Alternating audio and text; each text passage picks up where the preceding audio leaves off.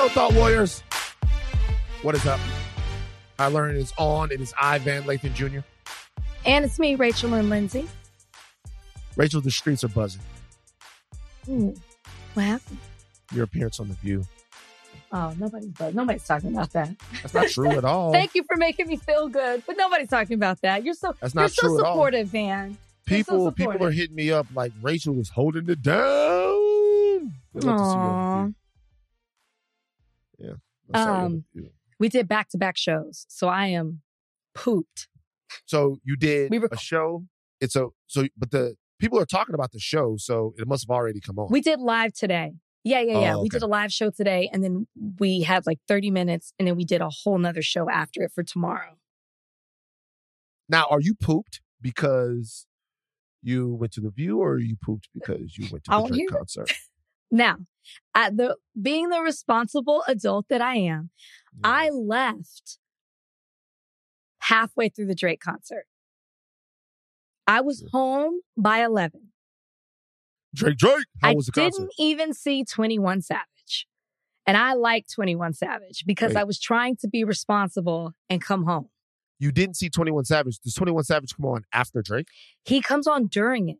So Drake starts off and you know there's all this talk about the, the the the kid sitting on the couch with him is he AI or not? It's definitely a real person, but I think they do something to his face to make him look like young Drake. Anyways, show starts off very emo. He's singing to us at the beginning, then he turns it up. Great. It, it was a good show.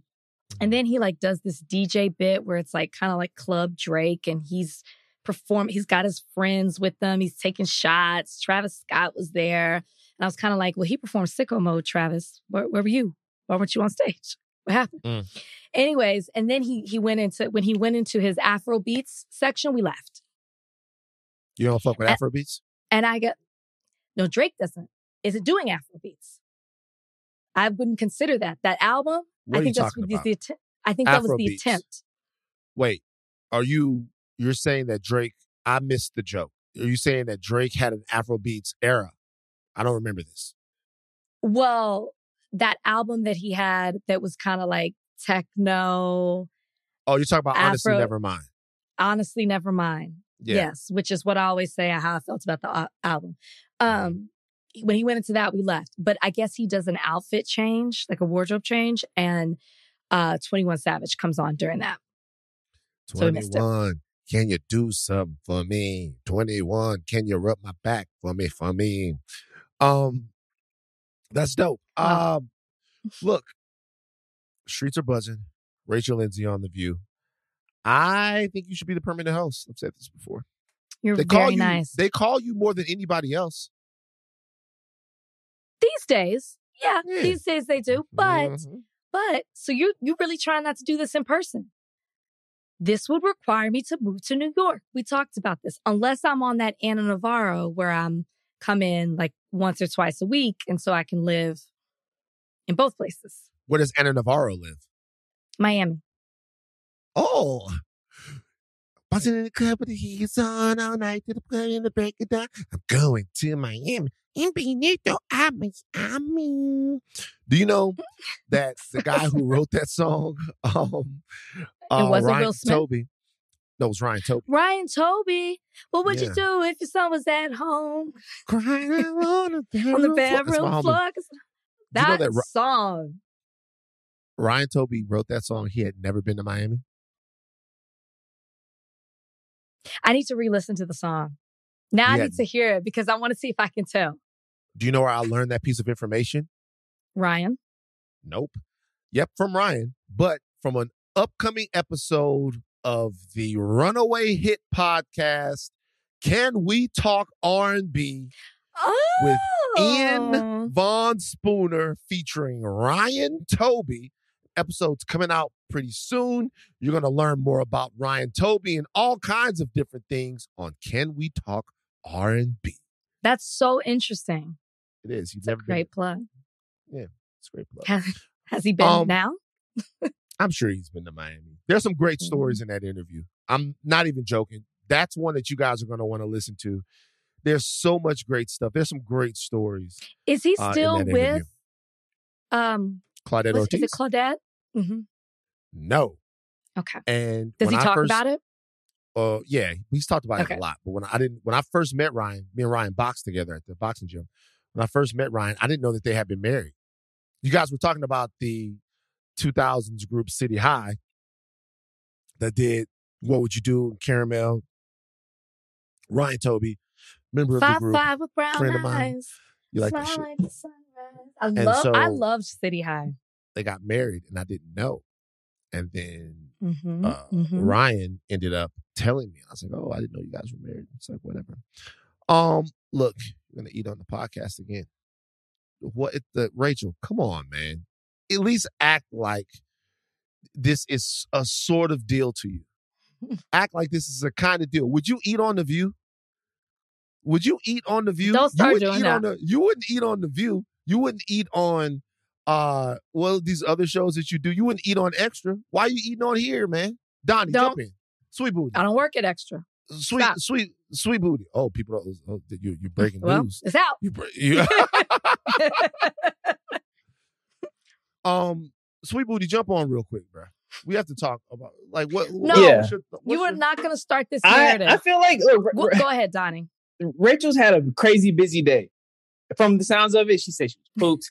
Look, she's like working in a salad or whatever you're eating. I'm sure it's healthy and not much flavor. Right now, while she can, she's getting she's getting her nutrition when she can, and I support it. You're you're on Rachel's side ninety percent of the time. Jump off, sweet booty. Like here's the thing. Uh, what Go was that? What was that sandwich shop you had that time? I still haven't had that sandwich. You were eating Where? a sandwich from someplace. I still haven't had the sandwich. I rarely eat sandwiches, so I'm. I'm oh, pot bellies. oh, potbelly sandwiches are good. Good old potbelly. Listen, in my defense, yes, I had Drake last night. Couldn't sleep last night due to the time change. Woke up every sucks. hour. Yeah. Got up, prepared for the view. We did two shows back to back. And then I came straight from there in here to do this podcast. And from here, I will leave straight here and follow in Van Lathan's footsteps and go on Dan Abrams' show. Oh, Dan Abrams. Me and Dan. All I'm gonna do is-. All I'm going to do is argue because Me and Dan I'm argued a lot on the show. We did. We argued a lot. Me and Dan Abrams, we argued. I don't care about not being an agreeable guest like Ice Cube, who we'll talk about a little bit later on. Uh, the Ice Cube situation was bad. wild, It's bad. wild. Respect. I, I thought that. Okay, I don't want to get into it. I'll, I'll wait till we. I'll wait Uh, till we we'll get, get into it. We'll get into it. We have some great show today. We have Shakirah Hill Taylor that's coming on. Um, Black Futures Lab. She is going to talk to us about the very real phenomena of Black maternal mortality. Okay, the social, economic, um, and historical reasons why our sisters are so much more vulnerable. Black women Yeah. are so much more vulnerable um, when they are pregnant and even after they are pregnant. Rachel, how did this interview hit for you? This was a this was a really really eye opening one for me. it's honestly it's it scares me it was definitely eye-opening i learned a lot but i feel like the more i learn the more scared i get because i am a woman i'm a black woman who wants to have a child and when you realize the system that we're currently living in which she'll talk about a lot and how bad just the us maternal health situation is compared to other countries and then you add on top of that specifically how it is for black women and a lot of it is because we just don't know certain things. It's really a scary situation as a person who's, you know, wanting to have kids. Mm, it's tough. It's tough, and it's also it's tough, and it's also ridiculously under discussed. The state of things that we sort of just live in a country where we accept um, that black motherhood is a dangerous proposition, and we're not out there beating the drum about it every single day. Something we're going to discuss. Yeah. We're going to talk about it here on Higher Learn. That's what we do. We talk about it. You know what I'm saying? All right, you know, let's start the show. Uh, on the other side of this break, these motherfuckers are old. Th- That's that's the bottom line. This episode is brought to you by Thomas's. Thomas's presents Technique with Tom. Slicing an English muffin with a butter blade? Boulder Dash! Just pull apart with your hands and marvel in the nooks and crannies' splendor, for each one is unique like a snowflake. Thomas's, huzzah! A toast to breakfast. This episode is brought to you by Cars.com. When you add your car to your garage on Cars.com, you'll unlock access to real time insights into how much your car is worth. Plus, view its historical and projected value to decide when to sell. So when the time is right, you can secure an instant offer from a local dealership or sell it yourself on Cars.com. Start tracking your car's value with your garage on Cars.com. All right. Uh GOP leader Mitch McConnell zonked the fuck out. Um, he was uh, uh, doing a press conference. This was Wednesday, and he just started staring off into space, and no one knew what the hell was going on with Mitch. Uh, Donnie, run the audio. Bipartisan cooperation and a string of uh,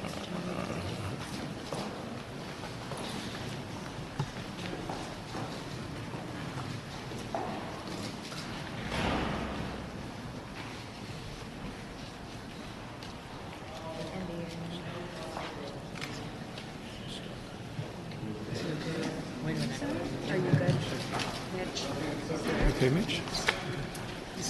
Anything else you want to say, or should we just go back to your office? Do you want to say anything else to the press? Go back. Go ahead, John. I'll take it. Let's go back to Go ahead, John.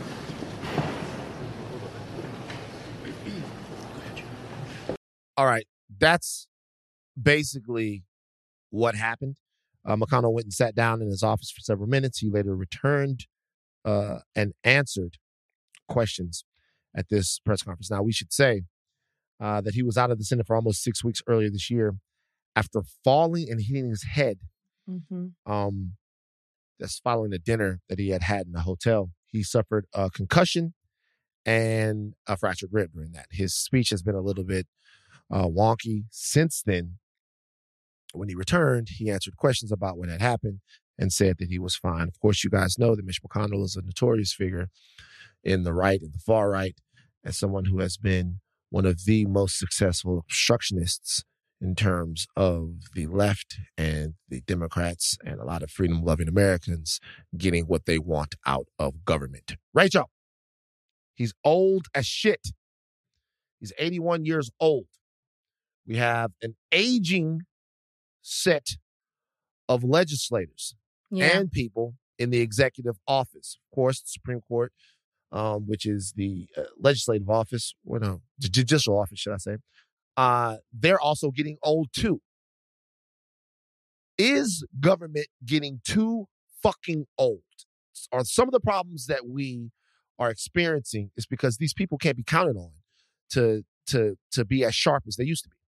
Well, one thing I will say about the Supreme Court, this is actually one of the younger Supreme Courts we've had in a very long time. Like these new appointees are going to be sitting there for a while. You are right. Um, but I think that Mitch McConnell, and I'll be a little bit more sympathetic. Um, I think it highlights exactly what you said. There's about to be a changing of the guards. The people that we've seen, the powers that be, the ones who've been majority leaders, minority leaders, speakers, we're seeing that they're getting older and it's happening right before us. And I think it's also starting this conversation of should they step down? Are they qualified and capable to still, you know, do uh, uphold the position that they that they have? Do they are are they able to execute the duties and their responsibilities of their office? I don't know. I think watching Mitch McConnell be silent for 20 seconds, that's a very long time. And it was scary. And I, I said this earlier today. I do have to commend the the senators that were around him because I feel like they went into action and like moved him away. It was kind of this line of what's going on. Do we embarrass him uh, by just moving him out, or do we kind of just make sure he's okay and usher him out? I'm I'm glad that he's okay. I'll say that as well. Um, but I think it does highlight that our the ones who we've seen running things for such a long time really are getting older. And a lot of people were upset that he didn't directly answer the question about if he was okay, if he had, um, well, they didn't ask him if he had to talk to a doctor, but they asked him specifically what was wrong, if he was okay, what happened. And he kind of made a joke about it. He talked about sandbag and Biden and tried to be funny. And I personally am of the belief that I don't think Mitch McConnell had to say anything. I don't think that he has to reveal exactly what's going on with his health. I don't think that we have to be privy to that information, but I do think that what we saw was very alarming.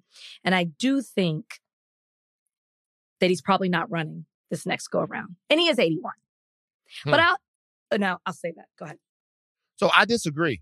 I think that we are privy to the uh the health information of of people that we elect because we elect them to do jobs and we need to know if they're capable to do the jobs that we've elected them for. Uh this is something that's sort of taboo to talk about, not like some of the things that are taboo to to talk about on last week's last uh earlier this week's podcast, the last podcast where we just kind of fucking curd out. Won't happen again. We just got to go there. We have to. We have to go there. We have to. We have to What talk about things. Yeah, when we got into the whole just hilarious thing, and we both Oh, were just like Mitch McConnell. Um, we, we Yes, basically we both became Mitch McConnell. I don't want to say a thing. You're right. Okay. Um, so look, I, I do think that we, as the electorate, should be concerned and also privy to information about the people that we elected because they're there for a specific purpose. We need to know whether or not they're capable of doing their jobs. It's just a fact, right?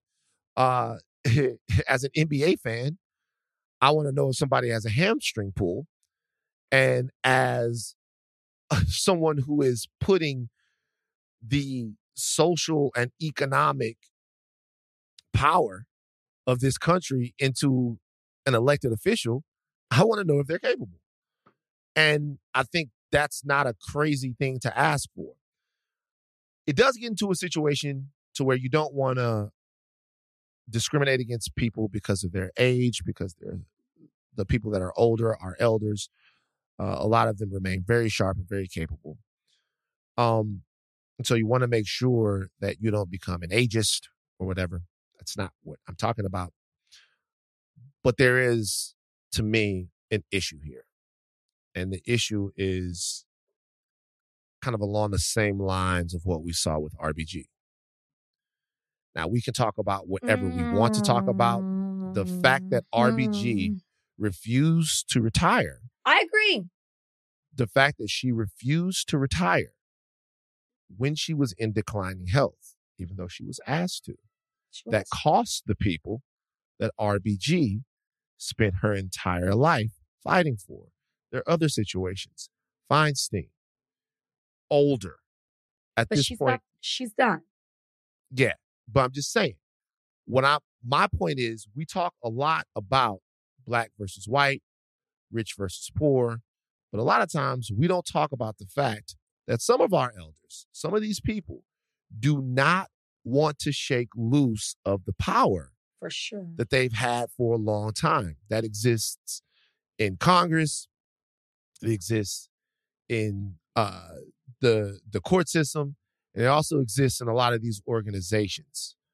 It exists in organizations, be it NAACP, be it uh, uh, the SCLC back in the day. There's always a group of younger people who are trying to figure out how to make their voices heard um, and there's a group of older people who have been sitting on these these perches for a long time and in control of these institutions for a long time and don't want to turn it over to the new people coming up or sometimes don't want to uh, work with them and you know with the election that's coming up uh president biden president biden's age has been something that people have focused on and harped on Yeah. now, look, I I don't know if it's something to necessarily kick his ass about because if you look at the administration, the Biden administration is doing pretty well. They're not delivering the things that I specifically asked them for, but the rest of America doesn't even care about those things. If you look at some of the economics, some of the things that are going on, it's not going poorly in America right now. Things are turning around. and he's an older president. But I will say this I am to the point right now to where I am looking for an infusion of youth into the American political system. I'm looking Mhm. for some people to come up and and and, and change things. Bright young political stars uh, in all different areas because I know that Mitch was injured, but I don't want to watch a guy with that much power skitzing out, conking out on live television. That's scary to me. And uh, I, I- don't know how, know what to say. And by the way, this is not something that either side has a monopoly on. I think we're getting too old in terms of making the rules and legislating on the left. And I think we're getting too old on the right.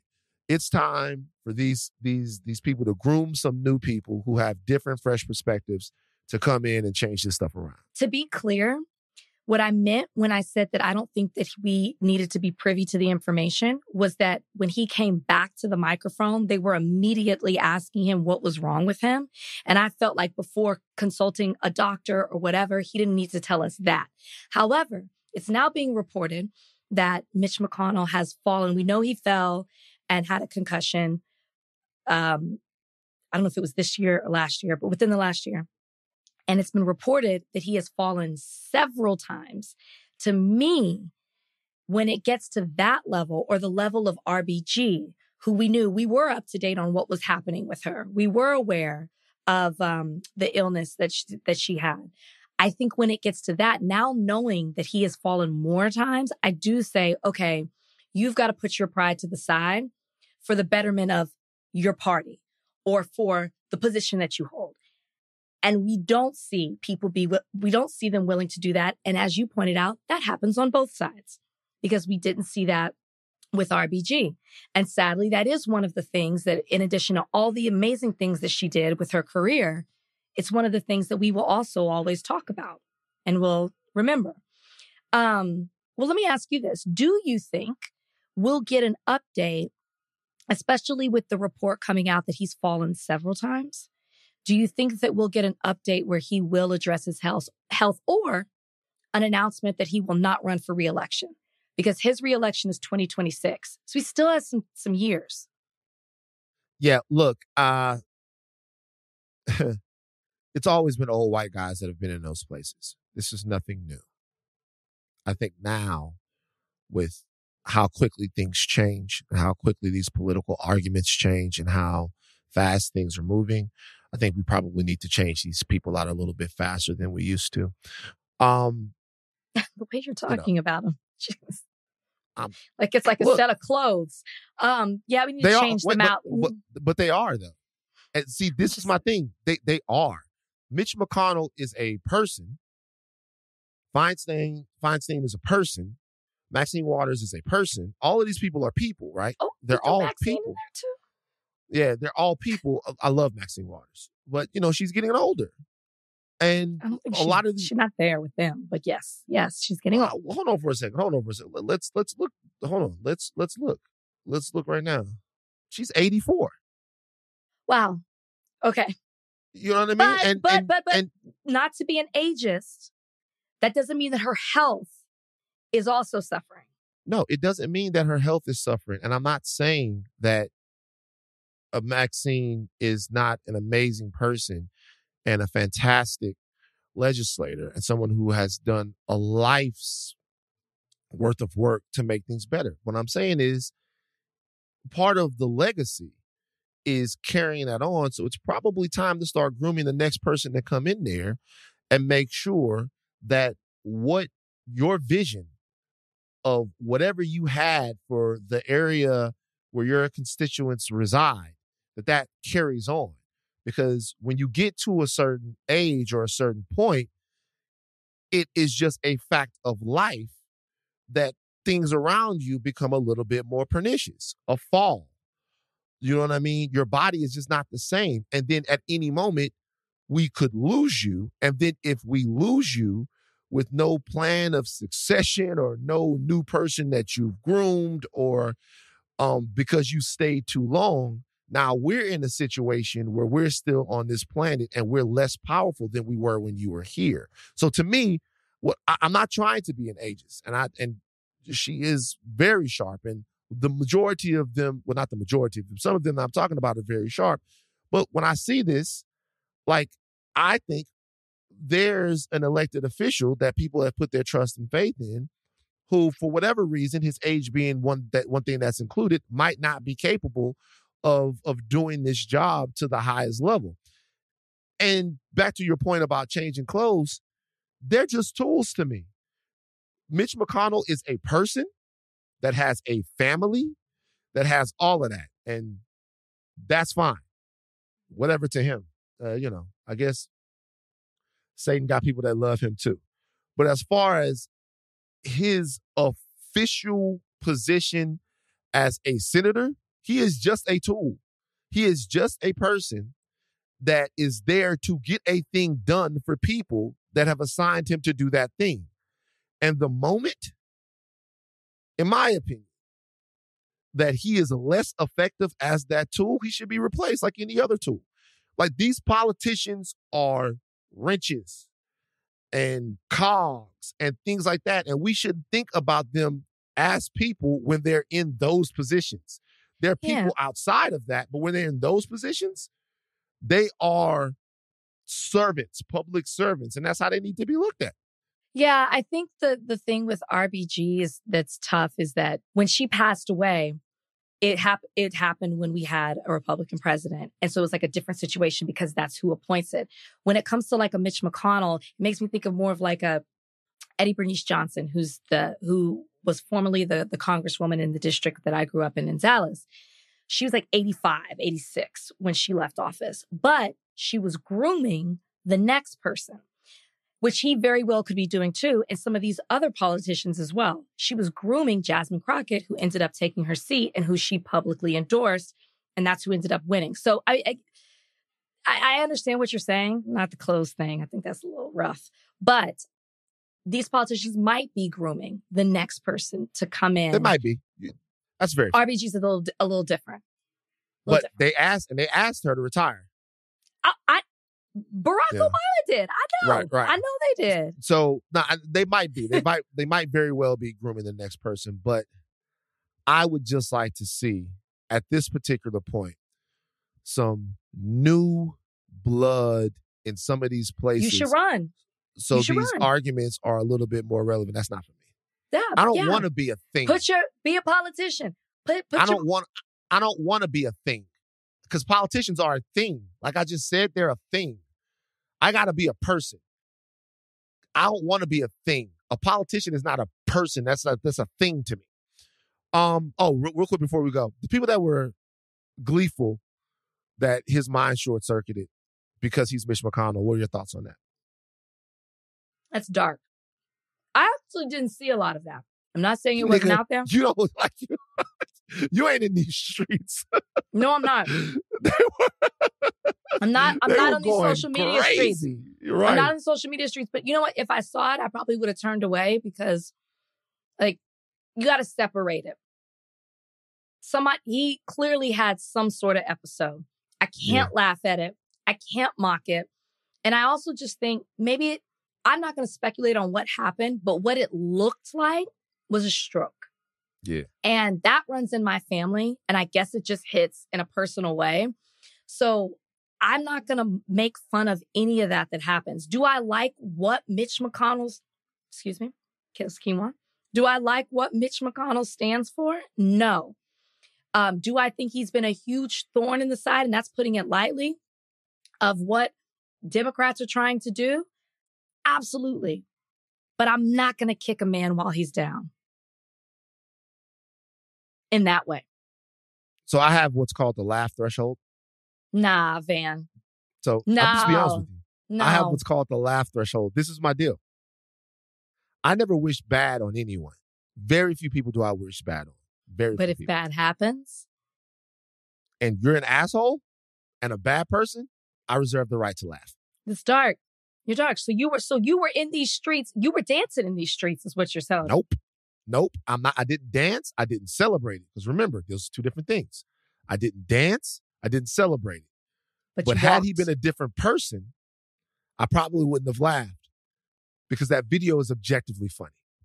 Okay. I The can't. vi- I the can't. video is objectively funny. It's objectively funny that he just stood there. You know what I mean? Objectively funny. And had I, had he been somebody different, I probably wouldn't have allowed myself to laugh. But it's Mitch McConnell. So my nigga, if it's fuck me, then it's fuck you. So I so I Damn. I had the laugh. I don't wish bad. I hope that he's okay. He's got a family and all of that stuff, whatever. I hope that he's okay. But I'm gonna at least get these. I'm gonna get this this this this hardy har har off. You know what I'm saying? I'm gonna get the hotta hotta hot.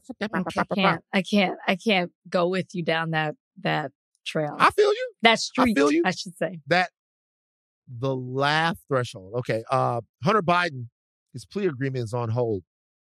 Judge questions the scope of the deal. We're not gonna get too deep into this, but uh Hunter Biden's 53. Just to let you guys know, we talked a little bit about what was going on with Hunter Biden. The deal is on hold after District Court Judge Marilyn Noriega, Mary Ellen Noriega, so Trump appointee, who's overseeing the case, raised concerns about the scope of immunity from any potential future charges. So apparently, in this plea deal that they had come to, hey, Rachel, the legal eagle this for me because I don't really get. it. Hmm. No, it's listen. This is I.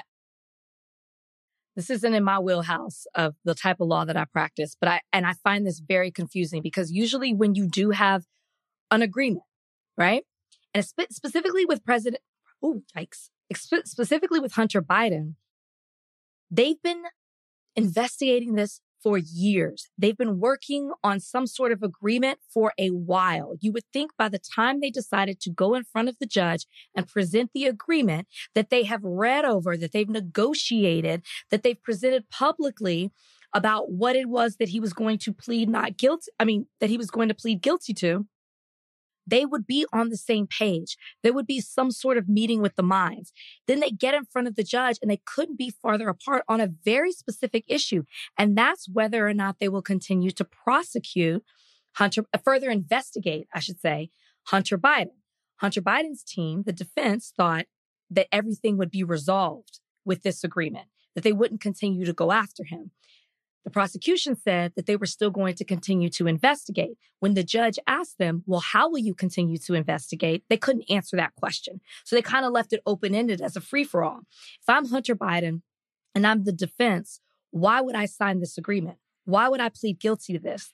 If anything, the Republicans have shown us, even up to this point, they were still trying to intervene with this case, Republicans in the House. They've shown that they are willing to do anything to try to show that Hunter Biden is corrupt and then try to connect those dots to President Biden. And they've been able to do it in a very unsuccessful manner. You have them going to the lengths of showing naked pictures on, on the floor when it comes to Hunter Biden. So if I'm Hunter Biden, I want to make sure that this is it, that this is resolved. And that's how they went into this agreement, thinking that.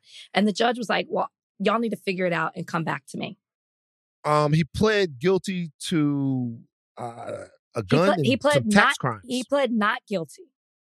Hmm. He walked oh, he because pled he agreed. not guilty. He had to- he was going to plead guilty based on the agreement that they thought they had in place. Right. He ended up pleading not guilty because he was like, I'm not going to agree to this agreement. So the judge said, go back and work it out. And I do think that they'll come to some sort of agreement. So I think everybody's just exhausted over this. But the fact is, he can't sign something where they're like, well, we're still going to in- continue to investigate you. I mean, initially, initially he had pled guilty to two misdemeanor counts of willful failure to uh, pay income taxes. That was part of the deal. That's Now what he was going to do. Yes. Was he was going to do. I guess my question is this. Um, when they're talking about future prosecutions, they mean do they mean within the scope of the investigation, the current investigation? No. Outs- that's why if they if they felt that, they would have specifically said that. They didn't. She said, "What are you investigating him on?" And they could the judge, and they could not they mm-hmm. wouldn't say. So, but to me, does it make any sense for someone to, as part of a plea agreement, does it make any sense for the U.S. attorney to say that we're not going to ever prosecute Hunter Biden Well, again. that's what that's what a lot of people were saying. They were like, "Well, he's got that doesn't complete immunity. fucking sense. He's got yeah. complete immunity. This is this doesn't this is too broad." That's what a lot of people were saying. But that is what it appears the defense thought. I guess the way that it's that it's worded, they what thought the that fuck? that they had like, completed that they had completed their invest because this has been going on for like five years. That they had completed their investigation Mhm. and it was resolved with this agreement. Right. That's what they thought. Interesting. Uh, I think this this looks like it was handled poorly all around, and it also kind of feels like Hunter Biden is looking for some preferential rentals. Okay, it seems like that. It seems like a lot of the shit that's going on. Look, let's be honest, man. The the Hunter Biden thing for me is both evidence of something and evidence of nothing. I- I don't know that Mhm. there's any Mhm. reason for me to believe that Joe Biden is wrapped up with Hunter Biden, this entire sort of, uh, you know, uh, influence peddling, huge conspiracy um, in Ukraine or anything like that. I haven't seen anything to make me believe that. Right. But obviously, Hunter Biden's wealth and his proximity to And American political power and his Yeah. name is making people handle this a little bit differently on both sides. He's both a target because of that, and Yeah. he's also someone who is uh incredibly privileged, and that privilege is is um a part of this as well. Some of the things that he was that he was uh that he's being prosecuted for, the um you know possessing a gun by while being an unlawful user of a controlled substance. I've never in life heard anyone prosecuted on that. Well, no, yeah. But even, however, even tax, even tax, they would have just settled it and figured it out. However, by that same token, a lot of the Alvin Bragg, New York stuff against Trump is stuff that people would not be prosecuted on if they weren't a huge political target. To me, I'm like, if you broke the law and they want to come after you, they can come after you. That's equal application of the rule of law to me.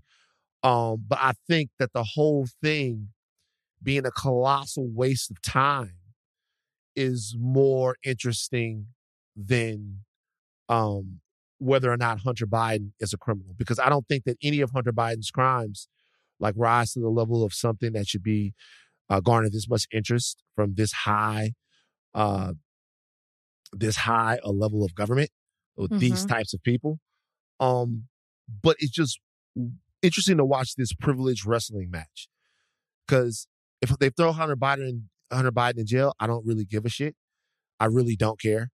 But the his privilege getting being involved in this and and on top of this, the fact that they're wasting so much time doing it, That's it. uh, that to me is the more interesting thing. He's just sort of a mascot for how politicized all of this stuff has become. Then Yeah, you start I- asking questions because you you really did start asking questions. Well, then, um, where does that begin and end with Donald Trump? Because I think some of Donald Trump's crimes are really, really, really at the heart of American democracy and uh, uh, American um, intelligence and you know American financial integrity. I think Donald Trump is an actual criminal. But then you know Yeah. there there are other things that he was investigated for that were political. like, to me. maybe, Yeah. may, maybe, maybe that is the case. But I think with the Hunter Biden thing, I, I'm with you. Like, I- it doesn't affect me either way, whether he goes to jail or not. I just have a huge issue that they're using him to try to connect some dot that to to President Biden that he is a part of this huge. They have this crime family. You know, that's Mhm. to me what the issue is because they're just trying to use Hunter to criminalize Biden in response to what's being done to Trump. And Yeah. that's exhausting to me. And I am Mhm. so sick of hearing about Hunter Biden to the point where reports are coming out that so are the Republicans. Like everybody just, not everybody, but a lot of people just want to move on from this. It's becoming a joke at this point. And, and, and the fact that they didn't come to this plea agreement at the uh, yesterday, it just plays right into these these Republicans in the House that are trying to bring up these conspiracy theories about Hunter and what he allegedly did, even though they have no proof at this point to that. And so the fact that it got denied and they're like, see, the prosecution still wants to continue to investigate them, it plays into all of this. And they're just going to keep going and going and going. So I, I, I don't, I don't care about an investigation if there's reason to believe that there's merit behind it. So the moment that there's actual evidence that Hunter Biden was using his father's name to do all of this stuff, and Joe Biden knew. Joe Biden knew, not just knew, but Joe Biden was a part. Well, how long are we going to do this? I don't know. So, but what I'm saying is, I have no problem with criminals being prosecuted because shit, if Hunter Biden Sure. was one of us and they wanted to come after us, we'd be in jail for fucking 55 years. Under Put it. Wesley- they put fucking Wesley Snipes in jail. Anyway, so so like all I'm saying, all I'm saying is, um, all I'm saying is, it, it just for the show of it, it's time to get to the fucking point, man. It's time to get to the point, or maybe it's not. it. Maybe they, maybe they'll continue to be focused on Hunter Biden um, as their constituents are poor and going through it, um, and maybe they'll sabotage their own chances at further political power, like they always do. They always focus on the wrong thing. This episode is brought to you by Jiffy Lube. Cars can be a big investment, so it's important to take care of them. I once got a car that I started out with 25,000 miles on. I got it to over 200,000 miles because I took care of it. You know how you take care of a car? You take care of the maintenance, the oil, the brakes, all that stuff. And if you don't, you can have a car just completely fall apart. When your car needs maintenance, head to Jiffy Lube. They provide automotive excellence at speed.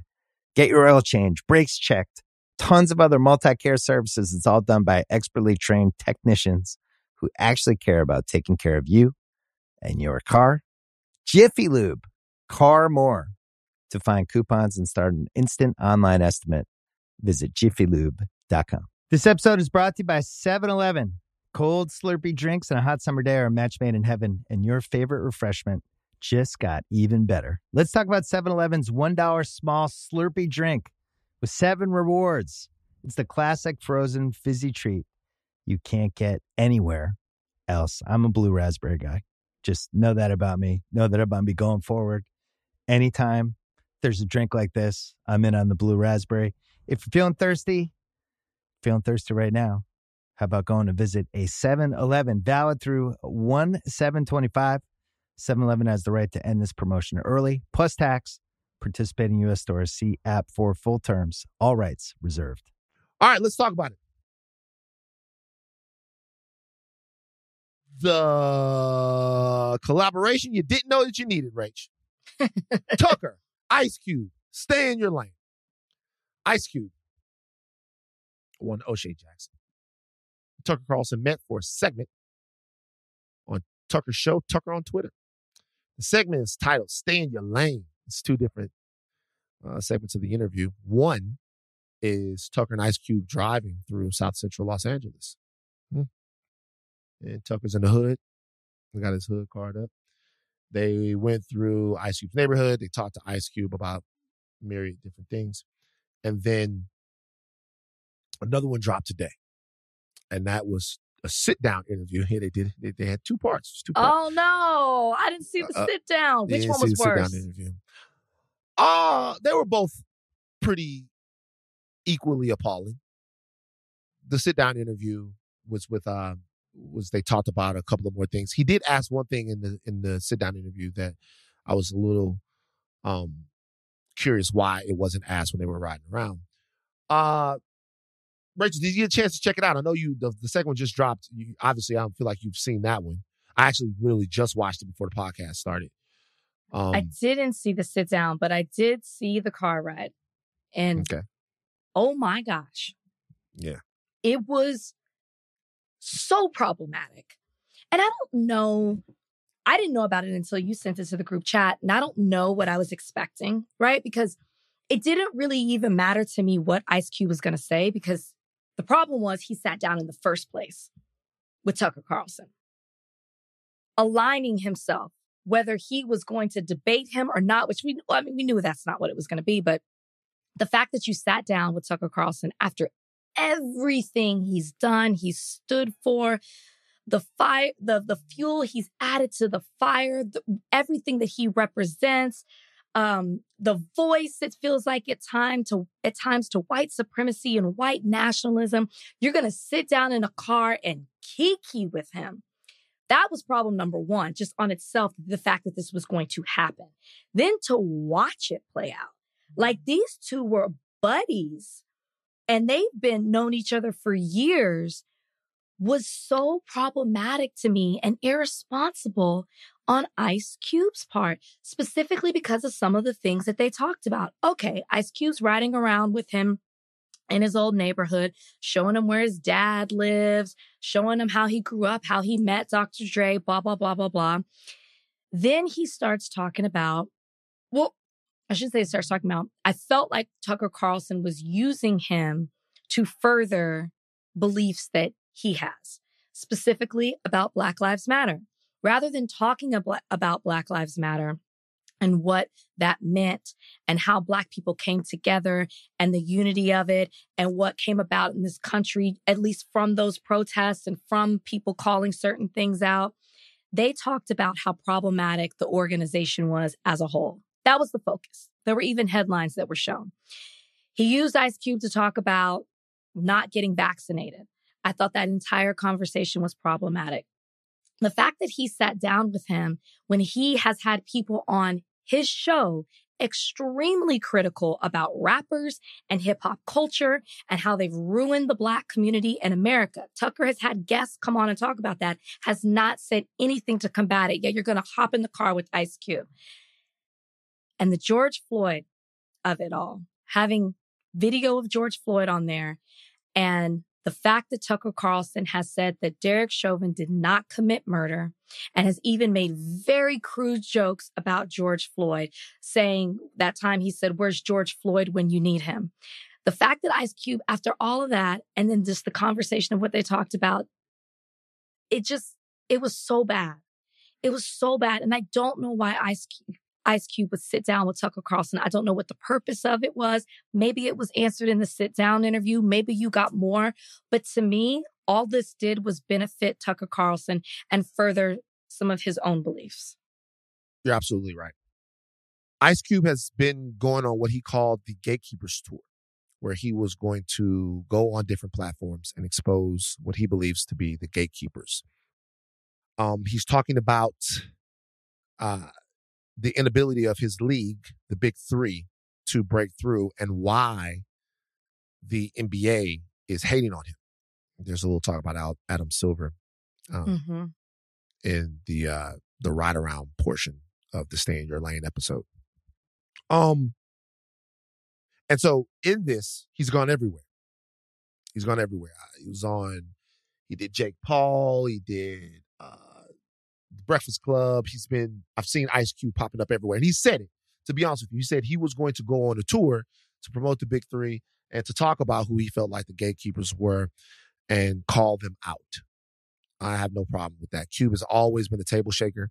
He's always been someone who saw something that he felt like was wrong and then got right in your face to tell you about it, right? That's mm-hmm. why I've been a fan mm-hmm. of Ice Cube for as long as I've been a fan of Ice Cube. Um, your interpretation of the interview is totally right. Where I disagree with you oh. is I don't mind him talking to Tucker Carlson. I would talk to Tucker Carlson. I believe you would. yeah, I don't mind him talking to Tucker Carlson. And I think people have misconceptions about what it means to quote unquote have conversations, to talk to the other side. When you talk to the other side, there's a way to do it. I think Ice Cube gave a master class on the wrong way to talk to okay, the other side. um, because uh, in his conversation with Tucker Carlson, he was made to look like a feeble yes man mm-hmm. for Tucker. hmm he looked like a member of Tucker's entourage. For everyone out there that has that beta male bullshit in your head that you talk about, all of this alpha, beta, alpha, beta stuff, which to me is a fundamental misreading of um, society. But if we use that framework, there's no way to look at the interview between Tucker and Ice Cube and not immediately know who the alpha is and who the beta was. Tucker Carlson literally leads Ice Cube into saying what he wants him to say. People fixate on race too much, don't they, Ice Cube? Yes. I think people fixate on race too much. Yeah, I think they definitely do. Like it's uh it's something to where it's just not that big of a thing. It's this we said in the second one. It's like this is coming from the guy who had the contract with Black America, Yes. who understands seemingly that black people have a fundamental set of needs that would necessitate him uh drawing up a contract with the government for black people. So to me, sitting there with Tucker going, yeah, it, it, it's not so much about race, it's about individuals, and this happens to this person, this happens to that person. Well, then, if that's the case, then why do you feel like you need an entire contract for our safety and productivity? Then he goes right back on the other side of that and talks about the fact that black people are sometimes shut out of financial institutions. It was as if Ice Cube spent an entire interview being Tucker Carlson's yes man, whatever he wanted it to be. Tucker uh, Tucker Carlson would bring up Oprah. He would say something. Ice Cube would then answer with uh, what he felt like was the truth about Oprah. He would um he would talk about Biden. He would talk about Kamala Harris. He would lead him into all of these talking points that he wanted Ice Cube to discuss. That's in the first and in the second part. And Ice Cube would just completely take the bait.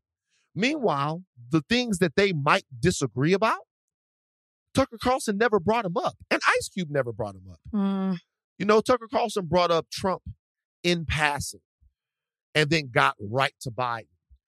There was no talk about white supremacy, structural racism. There was no talk of, there was talk about the fact that the neighborhood that Ice Cube Ice Cube grew up in was the way that it was for a long time and that politicians had not done anything to change it, but there wasn't a discussion about why the neighborhood was that way right. from either Ice Cube or Tucker Carlson, right? And you know Tucker's not going to do it. Ice Cube grew up in Reaganomics. He watched neoliberal economic strategy decimate the American middle class. He grew up in a time where the urban infrastructure of the country was failing. And he wrote about that in raps. He wrote about that in raps in the, in the 80s. He Mhm. wrote about that in raps in the 90s. He wrote about stuff that was bigger than that. The way the fucking Ice Cube that I knew made it seem like he was 10 white men sitting around a fucking desk controlling the whole world. He wrote about it. And he's sitting there with him. I don't care that he sat down with him. He's sitting there with him agreeing and shaking his head and acting like Tucker is some sage, some fucking introspective oracle about the ills of this country when he's another white dude in a suit, just like Ice Cube warned us about in 1991. Yeah. It was deeply, deeply, deeply disappointing. And it made me ask a lot of questions. It made me ask a couple. One is whether I changed or whether he changed. Another one is if any of these guys are as smart or as rebellious as I as as I ever thought they were. One reason is because like for all the rebellion that was in the music and that was in the art, it was all for sale, right? You had to buy it. So there wasn't any grassroots social movements. There was any there wasn't any political activism. There wasn't any education. The rage was all for sale. So it was all capitalism. So if it's capitalism, you sell whatever people are buying and you sell it when people are buying it. So maybe people were buying that then, and maybe they're buying something different now. So maybe Ice Cube has something different to sell. He's talking about the big three, right? He's talking about something that he feels like he is being cut off from because he's black, right? Hmm. As a black owned business, they ride around in their car and they talk about the fact that the NBA is not reaching out to the big three, a competing basketball league, by the way, because um, the NBA is not investing into a black owned business. Then we get back to the second part of the interview, and Tucker gets Ice Cube to say that people are overly fixated on race. You telling us the white people are fucking over you Right. until the white man tells you that the white people aren't fucking over you, then you're agreeing with him. So, uh, once again, and I'm not trying to be a dick about this because I have a great deal of respect for Ice Cube. I'm calling this as I see it balls and strikes. Sure. It seems like Ice Cube has something else to sell. And because he has something else to sell, he's using a different method of selling it right now. Look, man, I- I have no room to talk here. I've worked at TMZ. I currently work at Spotify. I, everyone knows it, I get money from white organizations and white structures. Most of us do. We live here in America, right? So I'm not saying that there's anything wrong with that. But what I am saying is this was embarrassing. Yeah. And I, I, I'm a cuck if I don't call it out. This was embarrassing. This was weak. I've never seen him weaker. I've never seen I- him weaker. That's why I say, and that's why I asked, did it come out in the second, um, the second part? What was the purpose of that? If if I'm and, and the reason I said I would not sit down is because this was on Tucker's platform. You're in essence giving up some sort of control because the footage that we saw added in that video, Ice Cube saw nothing about that. He didn't know all that with, with George Floyd and all that stuff that we were going to see. So I feel like he gave up a, he was willing to do that. To do what? Promote the big three? That was such a tiny part of everything that we saw, at least in the 12 minute first part. And then I don't even know how long the second part was.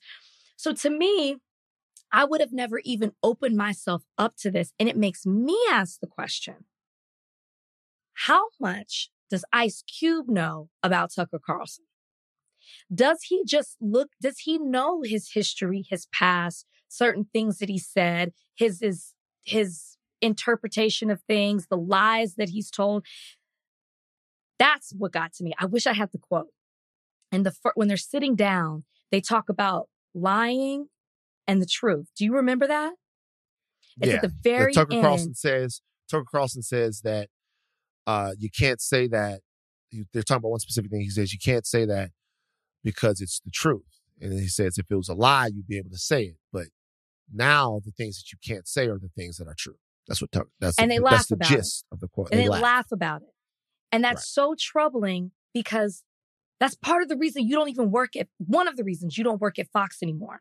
You have a history of putting out lies that damage specifically the black community and get people to hate on us. And that was a perfect opportunity for Ice Cube to call that out. So to me, I keep going back to this question that I have. What was the purpose of all of that? What did you accomplish other than exposing yourself or making people question you? Because Tucker was Tucker in that. It was Ice Cube that was the surprise. Look, there's a thread at the end of the interview where Tucker says, Why are rappers so willing to be open minded? Why are rappers so willing to be open minded? And Ice Cube talks about the fact that, you know, rappers have to be a kind of classic to a degree. Um, they have to rock boats. Can't really be safe. Uh, and it does seem like a lot of times when you put a microphone in some rappers, because we have a lot of guys out there that are very educated on a lot of things, right? if that was Vic Mensa sitting down with Tucker Carlson, it would have went differently. And that's not me trying to pit Vic against Ice Cube. That's just saying that that brother knows what's going on. And there are a lot of other brothers and sisters, a lot of sisters that know that know what's going on. Um, I think that we have to separate, or I have to separate. We don't have to do a motherfucking thing, but I have to separate things that are said on records for shock value with actual fundamental knowledge of the subject. You know, and I think fuck the police coming straight from the underground. A young brother got it back. It's Brown, whatever. I probably fucked up the lyric. That to me, I thought was a, a battle cry, but it might have just been a bar. You know, I thought it was a battle. Mm. You know what I mean? But it could have just been a bar. A lot of these things, they might just be bars. Every time a rapper says something, every time a rapper says something terrible, we say, oh, it was just a bar. But whenever they say something really introspective and crazy, we go, oh my God, that person must be the Messiah. They might Well, just be also, saying shit that real. rhymes. But it, but It- yes, but it was real, and it was Yeah. highlighting something that we weren't necessarily. That was a type of rap we weren't seeing at that time. So my thing is this though, if it's real, right? And they do to the point, which I had wondered why no one had asked Ice Cube this um, in any of the interviews that I had seen. They do talk about the police in the second part of the interview. And Tucker asked him, How do you feel about the police now? And what Ice Cube essentially says is actually, Donnie, play Ice Cube's answer. Um, actually play the whole an- Donnie, bring that interview up and play that inter- in, that answer for Rachel in real time so she can hear it, if you can. And then we'll we'll move quickly after this. But but play the play that um play that answer in real time for Rachel so she can hear it. What's your view of the police at this point? Um, it's the same. You know, they it really is. You know, it's it's it's it's it's like looking at like what's your view of the military? Like they're the military. They're always going to be the military. If I asked you this in 1946, you'd be like, they're the military. So it's a fraternity. It's an organization that does things a certain way, and I think their philosophy sometimes is detrimental to the people they're serving because I think cops have a win and make it home philosophy. Win whatever battles you have in the street, make it home at night. And that's that's actually the most important thing.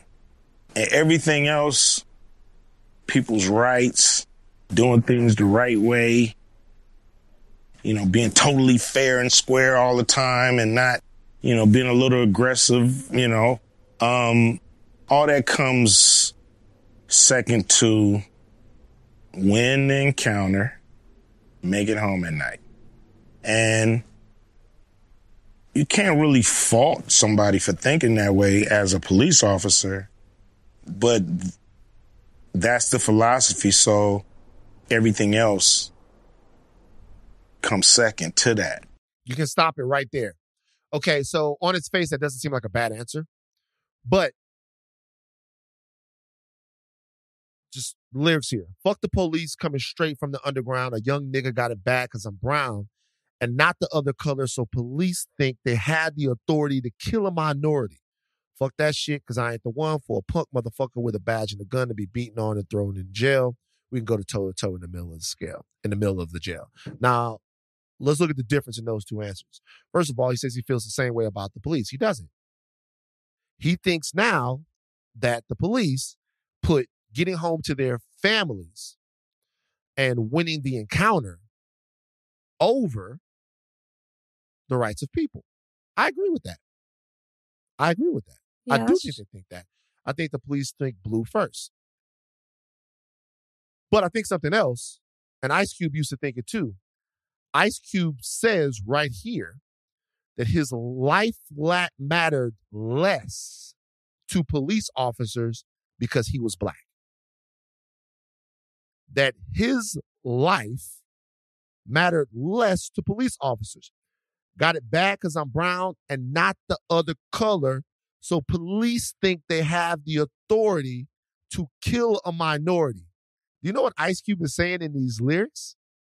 He's saying that Black Lives Matter. He's saying his Black Lives Matter.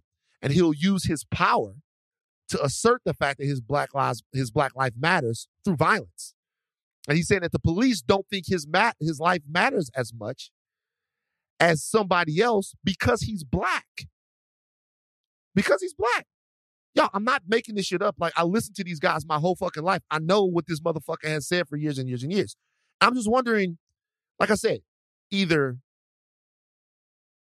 I've changed or he has or it was never real because he's sitting down there talking to Tucker and he gave an answer that seems like it works. And it does in a way, but it's not the same thing that he said before. And it's not the same thing that people on the ground are saying because we're making a very specific point. Not that I'm on the ground, but the people that are on the ground, they're making a very specific point about how race factors into interactions, not just with police, but with American systems of power.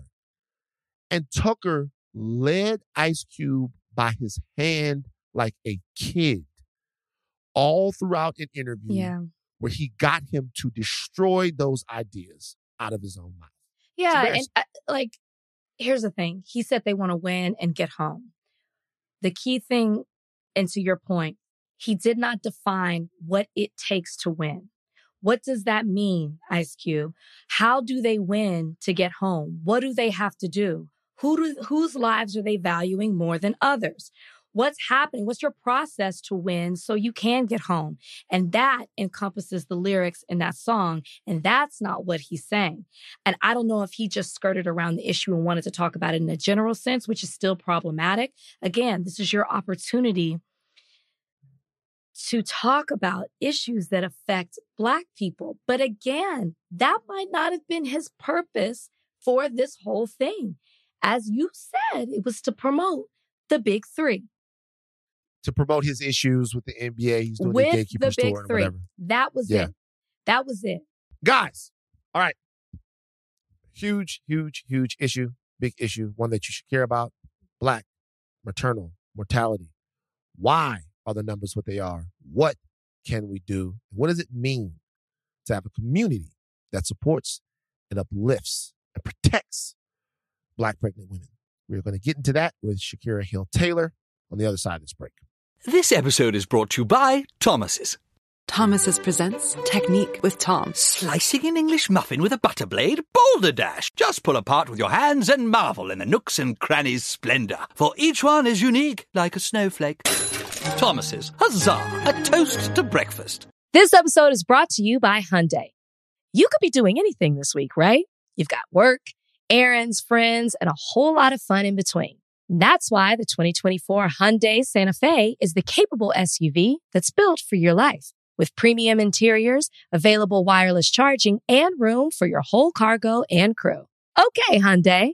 Visit HyundaiUSA.com to learn more about the all-new 2024 Hyundai Santa Fe.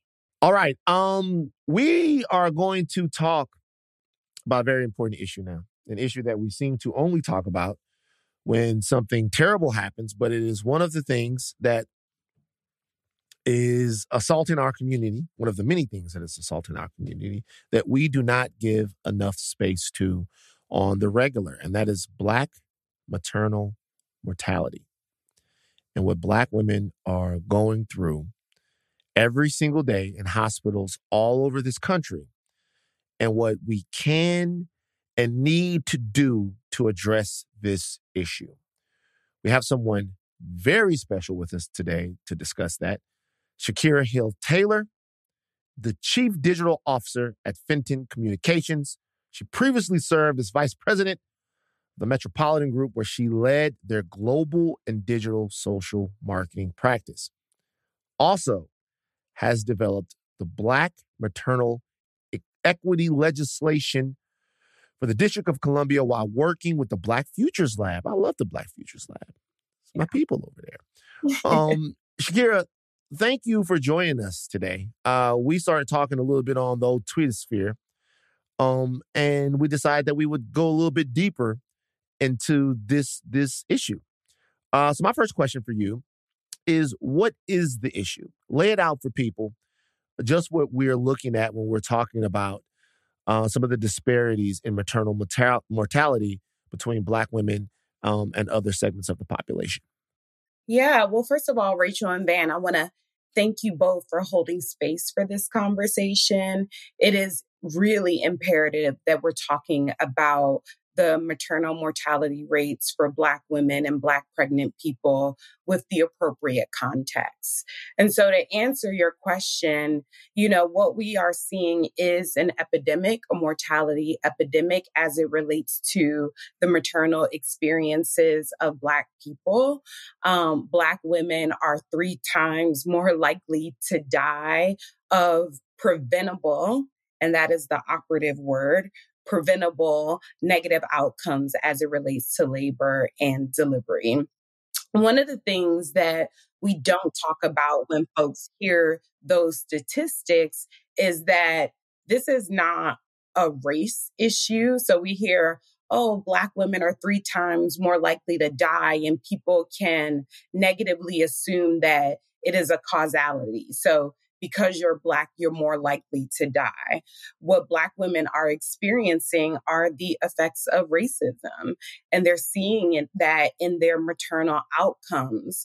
Um, Dr. Geronimus, she in was like a decade ago, um, coined the term weathering, which is the experience of constantly accounting racism, whether it's through structural impacts or just daily interactions, as a physiological phenomenon that occurs in our bodies. So, in very plain terms, the more experience of racism that you encounter in your communities, in your workplace, through the medical system, whatever that looks like, we begin to ha- to manifest physiological outcomes. So diabetes hypertension stress the loneliness whatever it is it starts to manifest. And so we're seeing that weathering have impacts on on how we birth and the experiences of our births Shakirah has this all I, you know we're talking about it more thank goodness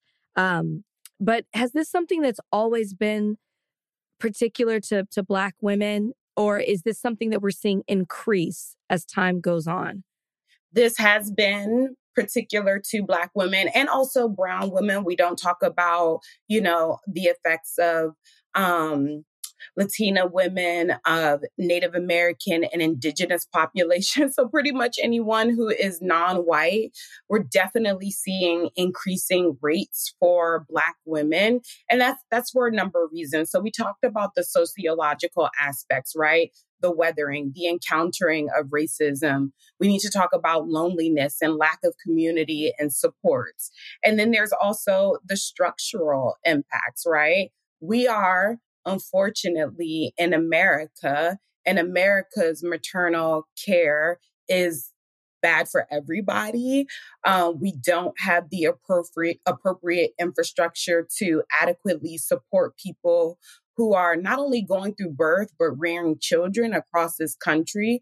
But because of the intersections of racism and how that shows up in our communities and in our lived experiences, we are seeing those increasing mortality rates, not just for birthing people. The other side of this is for babies. Black babies are twice as likely to die um, at birth than white babies, right? And so we're seeing it on both ends of the spectrums. We're losing birthing people, but we're also losing we're losing our babies too. So, you know, it is something that has existed before and we're not slowing down the train and we're seeing the increasing effects of these negative outcomes. What are the socioeconomic factors that lead to these outcomes? Yeah, ironically, um, based on Dr. Geronimus's theory of weathering, your socioeconomic status is actually not an indication of how well you will do. You look at someone like a Serena Williams or a Beyonce, they both experienced negative birth outcomes. Thankfully, there were not fatalities, but their, you know, status as wealthy women with access to the best uh, quality of care did not preclude them from, you know, encountering um, the effects for for both of them. I think it was uh, eclampsia for Beyonce, and I believe the same for for Serena. And so, you know, recognizing that your socioeconomic status doesn't prevent you from a potential fatality there are other things that are happening within the system. And that those are the things that we need to be talking about. We need to be talking about what is it that is keeping black women from experiencing the quality of care that they need to get even before conception which is another aspect of this that that often doesn't get enough conversation. How are we preparing people for the experience of pregnancy? How are we supporting them through pregnancy? And then increasingly important, how are we supporting them in their postpartum journey? So, you know, socioeconomic status has some contributions, but is not at all an indicator whether or not you will fare well or fare better um, in your experience of labor. So, I'm a Black woman who wants to have children what are questions that I need to be asking my my doctor or my OB, uh, OBGYN prior to, you know, getting pregnant and then even throughout? Yeah. First and foremost, you want to be thinking about what does my medical care team look like? One of the things, so Van, you talked about my work. I'm also a part time labor and birth doula and birth educator. So I come to this work both through somatic practice and also, you know, more structural practice through education and training. And so when I'm working with clients and preparing them for their labor and delivery and thinking about their team, I often recommend you want a culturally competent and aware team and understanding what is their point of view and frame of reference as it relates to cultural competency. So if you're working with the OBGYN, you know, do they understand the implications there are for you as a Black person and what you may be facing when you're thinking about your labor and delivery? Are they, you know, willing to have those kinds of conversations? Are they friendly to birth workers? You may decide, Rachel, I want a, a doula. I want to have a lactation specialist outside of the hospital who is supporting me in my birthing journey and my postpartum journey. Are they going to be welcoming to that? Are they available for all the kinds of questions that you may have? Believe it or not, some medical care providers, they feel a level of discomfort going that deep, particularly in ensuring that folks are able to give informed consent. So that consent being able to ask all of the different questions. What are the benefits? What are the risks? What alternatives are there for the different decision points? What if I decide to do nothing? Some OBGYNs don't want to go that deep. They want to be able to say, here's here's here's what you're looking like, here's your health, here, here's how we're going to birth you. And so, what is their appetite for your curiosity around this experience? The other thing that a lot of people don't know to ask about what are your episiotomy rates? And what is the cesarean rate? And what is an episiotomy? Yeah, an episiotomy is the likelihood of having to have your vagina clipped to open wider for the baby.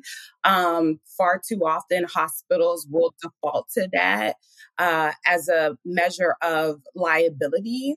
Um, mitigating liability. So rather than doing expectant management, which is allowing all the time needed to get the baby out. However, the baby chooses to come out, some folks will default to an episiotomy or a cesarean, a C section. Understanding those rates and knowing how high those rates are is a really good indicator of am I working with a hospital and nursing team at OBGYN that is going to allow me to be intuitive with my body and work with me through an expectant labor and delivery? Or are they going to move a little bit faster? So those are just a couple of things to keep in mind. And then again, who do you want on your birth team? Do you want a doula? Do you do you want to work with a midwife and a doula and an OBGYN? Who are the people in your community that you want as part of this? Do you want to bring in, you know, mothers in your tribe to be a part of your birthing team? All of that that matters. Let's go back to the episiotomy thing real quick. So, what is that? You say you do what now? Yeah. So for people who are having a vaginal birth, once the baby is making it through the birth canal, if the doctor, for any reason, finds that the baby is having difficulty making it through the vagina, they may choose to clip the vagina um, to help enlarge in the scope of, that the baby's head and body can come out of. Van, your face. You see what women have to go through? that is an God episiotomy. damn. Yeah. Gotta call my mom. Look, um, and sometimes, sometimes people don't know that they get cut until Right. after the fact, and so it's important to ask what those rates are. I, I, I want to, um, yeah, you know, appreciate you, ladies. I want to, uh, I want to get back to something. I, I, one thing that's important for me to understand here is the reasons why these disparities exist. And if it's not socioeconomic, I understand that there's a cultural um, component to this, but what is the reason? Like why? Yeah. And and and what can we do way before ladies even get pregnant, before they even get into labor, before they even get to uh the hospital after on any to kind of address some of these things.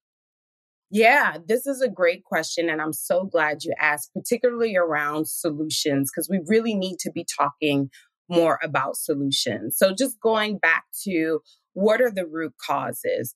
The sociological aspect, racism as a determinant of weathering those encounters of racism, taking a physiological toll on our bodies, making us more predisposed to things like eclampsia, which is hypertension during and shortly after labor and delivery.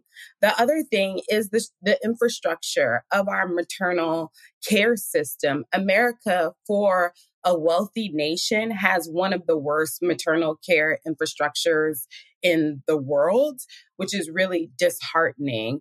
In 2011, something like 211 maternity wards closed. And oh, that's increasing. And the reason why that matters is because when we think about being pregnant, proximate care is so essential when you're pregnant. Pregnant people need to be able to have easy access to their OBGYN and medical care team. Once you start to lose that proximate care, folks start making choice points around whether or not they're going to be able to make it to a uh, prenatal appointment. So if you are somebody who lives in a community that it might be a food desert, mm. it may be a transportation desert, and now it's a maternal care desert. You're now not getting access to the nutrients that you need in that prenatal phase. You're not getting access to ease of transportation to get you to your prenatal appointments. Oh, and by the way, you may be missing some of those things that your medical care team can catch to be able to determine you know, we we may need to consider you high risk or put you on bed rest or whatever. And so we have these mm, like constellation of different factors that impact unfortunately predominantly black people so if you're not getting that proximate care if we're losing maternity wards people are missing appointments we're not catching those indicating factors that may make someone a risk or a potential fatality. So that's one piece of it. The other piece of it, which I think we can deduce from um, Tori Bowie's experience, is the lack of community that pregnant people often find themselves in. You know, I live in the greater Washington area. And so I consider Washington, D.C. area, I consider myself privileged in being in a coastal area where folks are a little bit more liberal, community is a little bit easier to come by. But if you're someone in a rural area, if you are, you know, in the South where um, getting pregnant is increasingly risky, if you're someone that doesn't have proximate care and proximate community, that sense of isolation is also a factor. We need to be supporting the pregnant people in our lives by surrounding them in community and helping to ease the burden of experience. And that's anything from let me make your dinners for the next week or just checking up, especially, and I know pregnant people do not like this, but once they get into that third trimester, they really do need a call sheet of folks who are just checking in. They hate it. they do. They don't leave me alone. Yes. My feet hurt. Because Like- they're so ready to get that baby out. But it is important that they have those people just checking in. And it can be a very non intrusive check in, which is just like, hey, I just left some fruit on your doorstep. I just want to make sure you know I'm available as a resource for whatever you need. I know you're waiting till due date, but I'm here if you need me. Um, loneliness is is a factor, and we need to help eliminate that sense of loneliness. On a policy level, we need to, at a local level, be making sure that we're paying attention to the funding that our uh, politicians and le- legislators are allocating for maternal care. Are we allocating financial resources to build birthing centers? Are we allocating resources for a workforce of birth workers? There are two midwives in DC, Mm. two for the entire city because midwifery is an incredibly challenging uh, area of expertise to get into. It's also high barrier in terms of education. So you have to go through all of your nursing credentials and then go through midwifery school and then do all of your training through a hospital system. We need to be eradicating barriers for birth workers to be able to work with hospital systems. There are hospitals that do not allow birth workers unless you have a very specific um, criteria or training or specialization. We need to create policies that make hospitals more birth worker friendly, so more doula friendly, more lactation specialist friendly, more midwife friendly, and allowing these systems to work together. And then we also need to address medical racism because that is a very real thing. So looking at the curriculum for medical schools and making sure that we are leading with um, pro Black and addressing anti Black sentiment and the bias that is often embedded in our medical care system, and that doctors are trained to understand how that bias shows up and what it looks like, and how we can be delivering culturally competent and empathetic and patient centered care um, for Black and other non white uh, populations. And so we can address those different areas. And I believe that we can with advocacy, with support, with educating people on the context of the issue, then we can start to see these fatalities go down. Really quickly before we let you go, um, you mentioned eclampsia, which was something I had not heard of until we started to see it, you know, publicized either with celebrities or related to a death. What are some other either conditions or pre-existing conditions that we need to be aware of? And then also on the the other end, I feel like we don't talk enough about postpartum depression. What are some signs that, you know, uh, these um, like black, brown and indigenous women can pay attention to and what should they do as far as creating a community after birth as well? Absolutely. So, in terms of, I want to address the postpartum question right away because you're right, we don't talk about it enough. It's really important for people to know that there is in the level setting of your hormones after delivering a baby, it is natural to experience anxiety, to experience disembodiment, which is feeling a bit of a disassociation with your body, to have what they call the baby blues. So one minute you're high, one minute you're low. When we think about postpartum depression, what we're looking for are prolonged experiences of any of those symptoms. So if someone is having prolonged and heightened anxiety, that is an indicator. If they're not finding their ability to bond with their baby over a prolonged period of time, and prolonged can be anywhere from, you know, eight weeks to a year, um, we want to be looking for those signs. If they're feeling like they want to harm themselves, certainly we want to be looking at any verbalization or actions towards self-harm or or thinking about harming the baby um, or even the eh, loss of appetite not able to you know take care of their hygiene, not feeling like they want to get out of bed and be social. Again, prolonged experience of experiences of those symptoms because that level set of hormones is certainly going to be normal for the first about eight weeks. Most people find that they can find some normalcy after eight weeks, but beyond that, if we're seeing an increase of those things that I just named,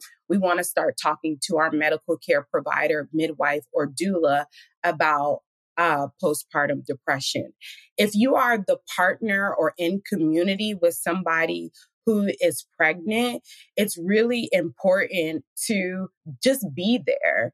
Be there as a listening ear yourself being educated on the experience of labor and delivery and also what postpartum looks like for a lot of pregnant people supporting by easing burden when i'm working with client and we're doing their birth preferences one of the things that i talk to them about is who is going to be in your community of care and what is exactly that you need them to do because we need to tell them that now and we need to get them ready now.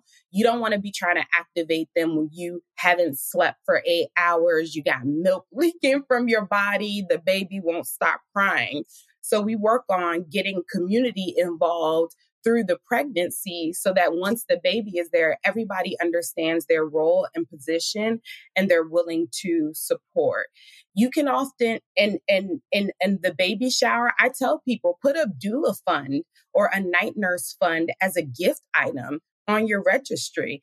I am a huge advocate of night nurses. I'm not a postpartum doula. I'm there for getting you ready for labor and delivery. And then you out. I, it, we deliver the baby. I'm coming by Peace. for two weeks. And then I I come to I come to his graduation. That's it. Right. Uh, send me send me the baby's uh, pictures. Right. But that night nurse is there to support you getting rest. A lack of sleep, sleep deprivation is something that can cause postpartum depression. So I'm trying to do everything I can to make sure my clients understand that. So they're setting themselves up for success in getting sleep, whether that's a night nurse or you have a trusted family member or friend who's going to come and do the work and not put extra work on your plates. They're taking the baby at night. They're doing those feedings. They're changing diapers. They're letting you and whether it's your partner or whomever else get sleep so that the next day you have that energy to be able to do the parenting and child rearing that you need to do. So that's postpartum. And Rachel, remind me of your first question again, because I got into postpartum and got super deep. No, and thank thank you for that. I was just asking, um, what are some of the pre-existing conditions yeah. or conditions that other than eclampsia that we should be aware of? Yes, hypertension for sure. If you are somebody who either has a family history or have experienced it yourself, you definitely want to disclose that to your doctor and your medical care team um, because hypertension can then turn into preeclampsia or eclampsia. Diabetes, the same thing. If you have anemia, you definitely want to make sure you're disclosing that and addressing that um, in your prenatal care that baby is, you, I've heard pregnant people say this. I'm not saying this. They're saying that, you know, the, the baby is like a leech. They're taking all of your nutrients. So if you have any nutrient deficiency, you want to make sure that you are addressing that. There are folks who have hypergenesis, which is a weakening of your uterus, which makes it, can make it very difficult to carry to full term. If that is something that you experience, it doesn't always mean that you'll deliver early, but it does make you high risk and you may be put on uh, bed rest through the duration of your pregnancy. That is something that folks want to be looking out for. One thing I want to say before I go, and I'm I'm so thankful for this opportunity because I want to talk about before getting pregnant, which I know is a privilege being able to plan a pregnancy and having a child. But if you're somebody that is thinking about one day, you know, getting pregnant, it's like training for any endurance sport. You want to be doing the things before you get to that that event. And so thinking about what your diet is before pregnancy and all of the pre existing medical conditions, whether in your family history or in your own medical history, that you want to address before pregnancy. So, if you have anemia, are you on an iron supplement or working with your doctor to address that? Or if you have a magnesium deficiency or a vitamin D deficiency, you want to address those things. Thinking about what prenatal vitamins you want to start taking even before pregnancy. I encourage people get on a prenatal vitamin if you know you're trying to get pregnant within the next 6 months mm. because that is going to give you the necessary supplement and nutrients that you need to support not only the baby's growth and development but your ability to feel good mm. while you're pregnant because you don't feel a depletion. And then building that community and really having the conversations, both with yourself, your partner, your community, about not only what your expectations are for pregnancy and your labor and delivery, but what you want your quality of life and child rearing to look like because you are forever postpartum once you have a baby. You are not just postpartum for a year. You're forever in that postpartum phase and understanding what you need your quality of life to be is so integral for how you will prepare for not only your pregnancy, but also your labor and delivery. And then finally, work with a birth educator, a midwife, a, a doula, work with someone outside of, you know, our traditional um, medical care industrial complex who has the capacity and the training to help you advocate for yourself and understand all of the many, many choice points you will encounter through your reproductive journey. That person, a doula, is going to help you understand your birth preferences. Do you want to birth at home? Do you want to birth in a hospital? Do you want a medicated birth? Do you want a cesarean? Because you could do that. You could say, I don't want to push your baby out of my vagina. That is okay. But just knowing that and being educated is going to make you a more empowered pregnant person and also um, birthing person. That is Shakirah Hill Taylor giving you the down low on everything that you need to do to have a positive and healthy pregnancy and delivery. I'll say one thing before I let you go, Shakirah. I think that you guys should change the name of midwife. Nobody wants to be mid anymore. That's in the past. I think a lot of people might not go to the midwife because it's like it's mid. So you know what I mean? You don't want that. It's like, it has to be like, I don't know, like, I don't know, hot wife, where you should full wife. I'm fine with midwife. I'm fine with mid, Shakirah. Mid. It's I'm not fine. mid. Mid is done. Okay, that The was so. communication. Yeah, communicate. You, you need more. It needs it needs to be better. Tell people where they can find you real quick. Yeah, you can find me on Instagram. I am at the underscore dope, D O P E underscore doula, D O U L A. Or you can find me on Twitter and spill at Shakira Adiano. Thank you so much for Thank joining us on Higher Learning Thank Day. Very you important so issue. much. We I'm are so better for having you on the show. Thank you so much. Thank you. Um, so a six a sixteen year old TikToker was twerking in a video with Ice Spice. Ice Spice has a new video called Deli, and uh, I guess this young lady is 16 years old. She has millions of followers on TikTok. She posts content about teen life, relatable family skills, hair care videos, and makeup tutorials. She um she's known for her lip sync and dancing videos. The TikToker previously prompted people to raise eyebrows due to her being on the platform. She's just 13. And uh, she was in this video. I've not seen the video yet. I saw parts of it, but not the part that she's in. Um, because there were like clips put on like Ice Spice coming coming back strong with Deli. um, oh, but this is interesting because some people would say that there's a trend happening here. Okay. So this 16 year old girl was in this video. Apparently, she was twerking. First of all, Mhm. let me ask you this: Is there is there anything inappropriate about that? I mean, she's a minor. So, you know, she might have had permission, parental, like permission from her parents that Oh, might that- have that made it. matter. I'm That just saying it might, no, no, no, no. She's a minor and it's gross that grown people are looking at a minor shake her ass. I'm just saying she could have had permission. It does not excuse it, but she might have been permitted by her legal guardian to do that. It does not make it okay. It doesn't make it right. I'm I I don't ever want to see the video. I'm highly disturbed by a 16 year old twerking. Okay, so here's the thing: sixteen year olds twerk. Of course. Okay. Okay. 16 year olds twerk. They twerk at parties with their friends. I'm sure they twerk on videos on the internet and all of that stuff like that.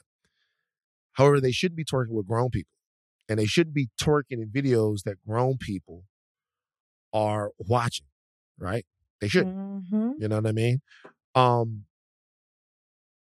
and you know, it's one thing if you're watching the video and there are a bunch of women in the video, you don't know how old they are or whatever, uh, because it's an Ice Spice video. But you know, Ice Spice is a she's a a lady who has sexual connotations in her lyrics and her performance, which is fine as long as it's for grown people. Right. You put a fucking kid. I never liked that. Kids in videos holding guns, kids in videos doing stuff. All of it's fine to me as long as it's for grown people. As long as it's for grown people. I looked at this and I thought, y'all know how hyper liberal Van is about sexual freedom. In this situation, that's too much to me. That's uh, too much uh, of a situation. That's too far. She's you're too young to be twerking the video with a bunch of grown women. Well, she's being Spice. sexualized as a minor. The purpose of her twerking, I- I just saw a still shot. The purpose of her twerking in that position was to sexualize, to show something. She was being sexualized as a minor.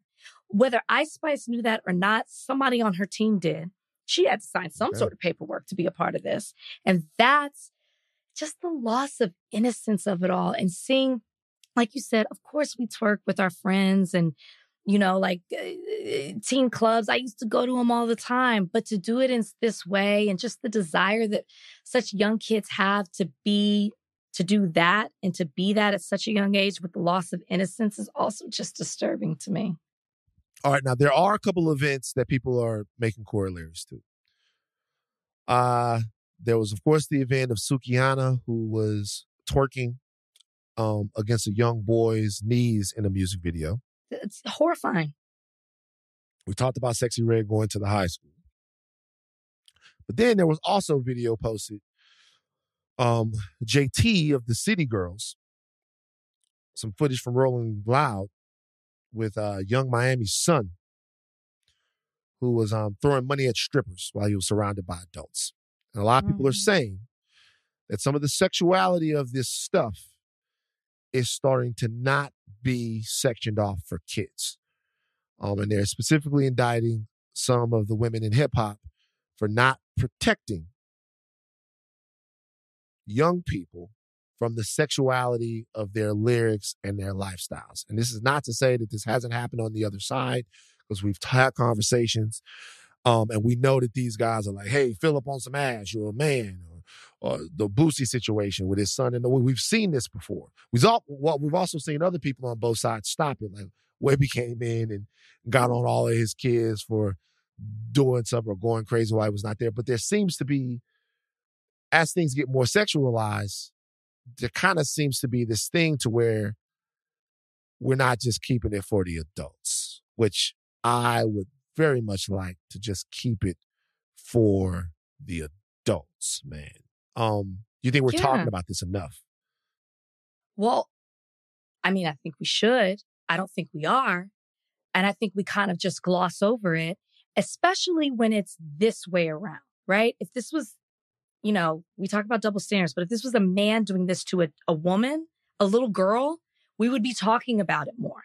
We don't on the other side for some reason. And it's, it is a huge problem because these are children and they can't, one, they're not consenting. Two, They're not grasping the gravity of the situation. You know, uh, Yung Miami's son does not understand what it is to be a stripper, what it is to throw money, what it, like he, he doesn't, and, and that's going to stay with him. And I just think that save it for them when they're adults and they can actually make that decision. I highly doubt the son was like, Can you give me some money? I would like to go to the strip club and can you give me money so I can throw it on the stripper? That's There's not what happened. That he did say that. There's That's a chance that he did say that. Hold on, I'm just saying. If, like, he didn't say, all, "Hey, what do you want to do He's today?" in a specific. I'd he's like in. A, to- he's he grew up in a different way. No, and there is a chance that he was no like, "Yo, throw way. me the He said, Okay. "Hey guys, today can we go here so I can Nah, do man, this?" Nah, man, it's a chance, Rachel. I'm sorry, because he So grew. He down do there in? Miami, and that's what they do. It's a chance that he like. Eh, Is it really? He sees his. He sees the adults around him doing that, and it's a chance that he's like, "I want to throw some money too," for the same reason why Let him throw beer. it on his stuffed animals. He should Let be him throw money. it around Oh. himself in the room. he might want to throw money as a child, but he does not understand what he's doing. And it's also, I think, going to cause him to look at women a certain way. But we do need to be more vocal about women doing this when it's the other way around. People would be outraged if a man was doing this to a young girl. We need to have the same energy, I feel like, when a woman is doing this to a little boy.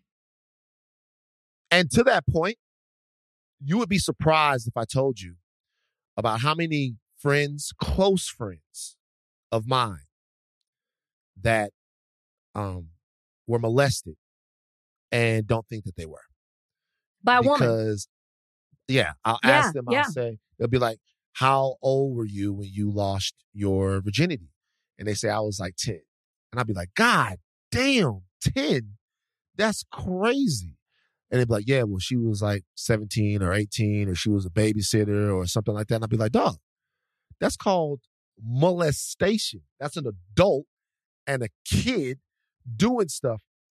And I, look, guys, you know, I'm sure some of it, the stories were bravado yeah, I've been fucking since I was nine. But I'm telling you straight up, particularly in the South, there was a phenomenon of young men being with older women when they were kids. And it was something that was discussed, but there was weird back patting that went on about it. And there was, that's a man right there, or I'm this. It's not looked at in the same way. It's not looked at in the same way if a male teacher um, is having sex with a 15 year old girl uh, than it is when a female teacher is having sex with a 15 year old kid. And we know that that happens not frequently. None of these things happen frequently, but they're not isolated incidents. Right. So I do think it's important that we protect the innocence um, of of our young black boys Absolutely. as much as we protect it uh, of our of our, our our our young sisters as well.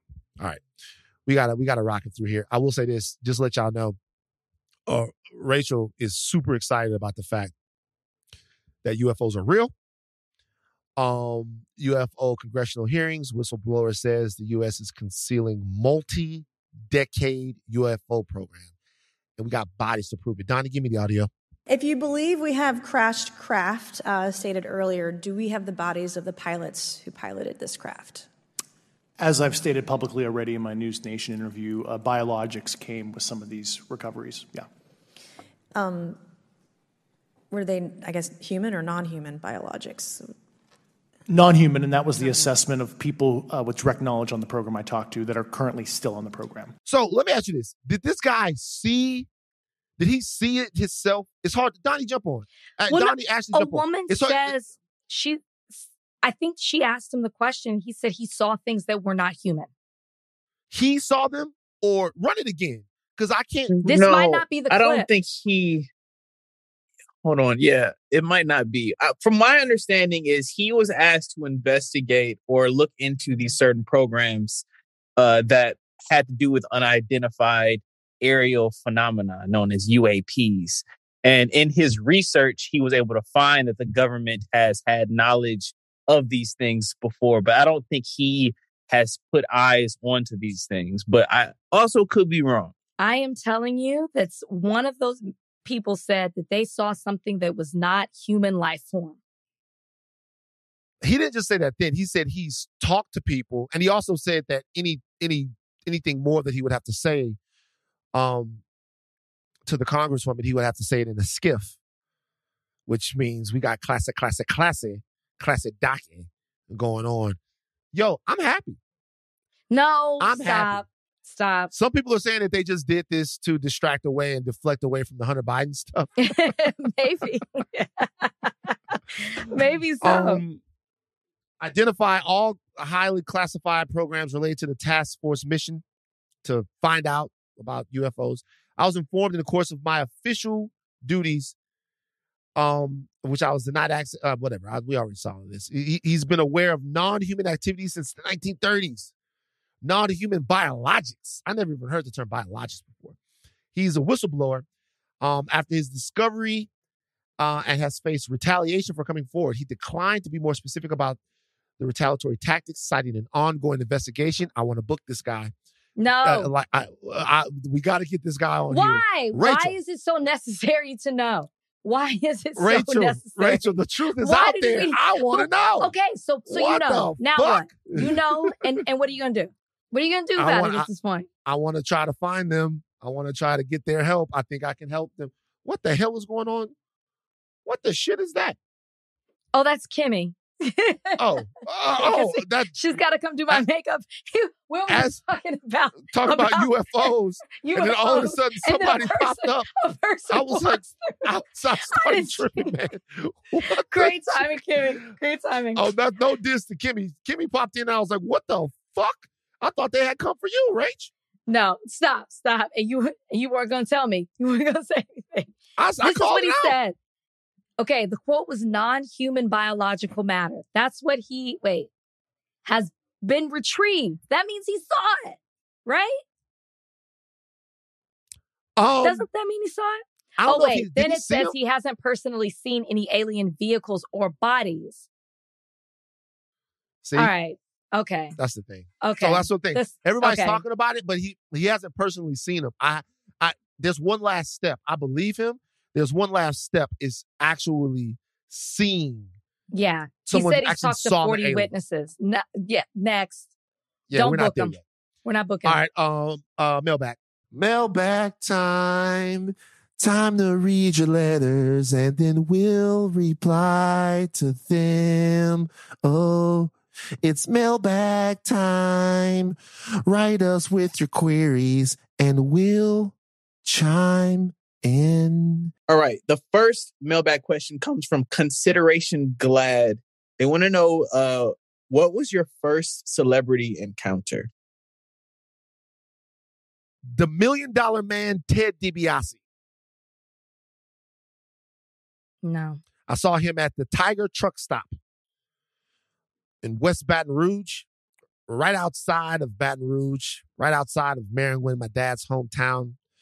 I saw him. He was huge.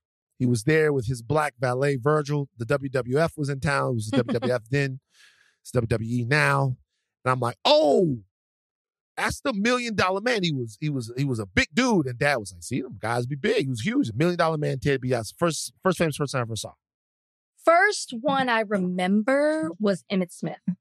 A big cowboy fan, obviously here. Went to a book signing. Um, he came out with his book, and I waited in line to meet him and get an autograph. Mm, next, Donnie. Good question. All right, following up with this one is from Desert Cats. They ask, uh, most important, not best movie you have seen. Top three, if you can't answer Y'all, just don't one. do, don't don't know. I don't know. Top three important movies I've seen. I I can't. Most important movie I ever saw. I'm gonna give a top three. Do the right thing.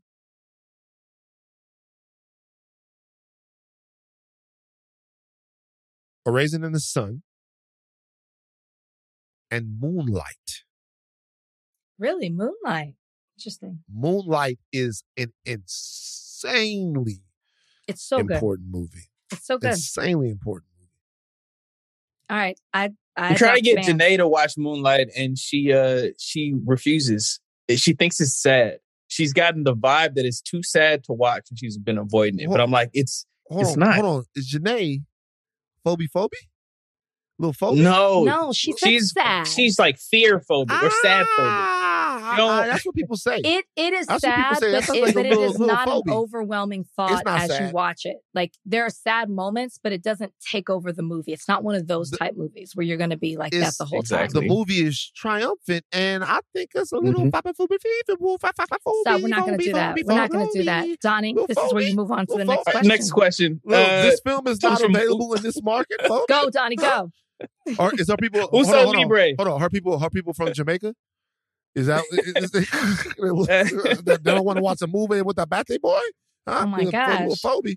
Okay, Come go on, we gotta go. Oh yeah. Go. Look, Kimmy's getting All all, right. set uh, up. U- Us- yeah, she's ready. Uh, Uso Libre asks, uh, "Who is your best celebrity impression?" I don't have a best one, but I have a new one. I'm not good. I I'm not good. Go, go ahead. What, you guys want to hear my Richard Dreyfuss? Um, if I want to play a black man, I shouldn't have the opportunity.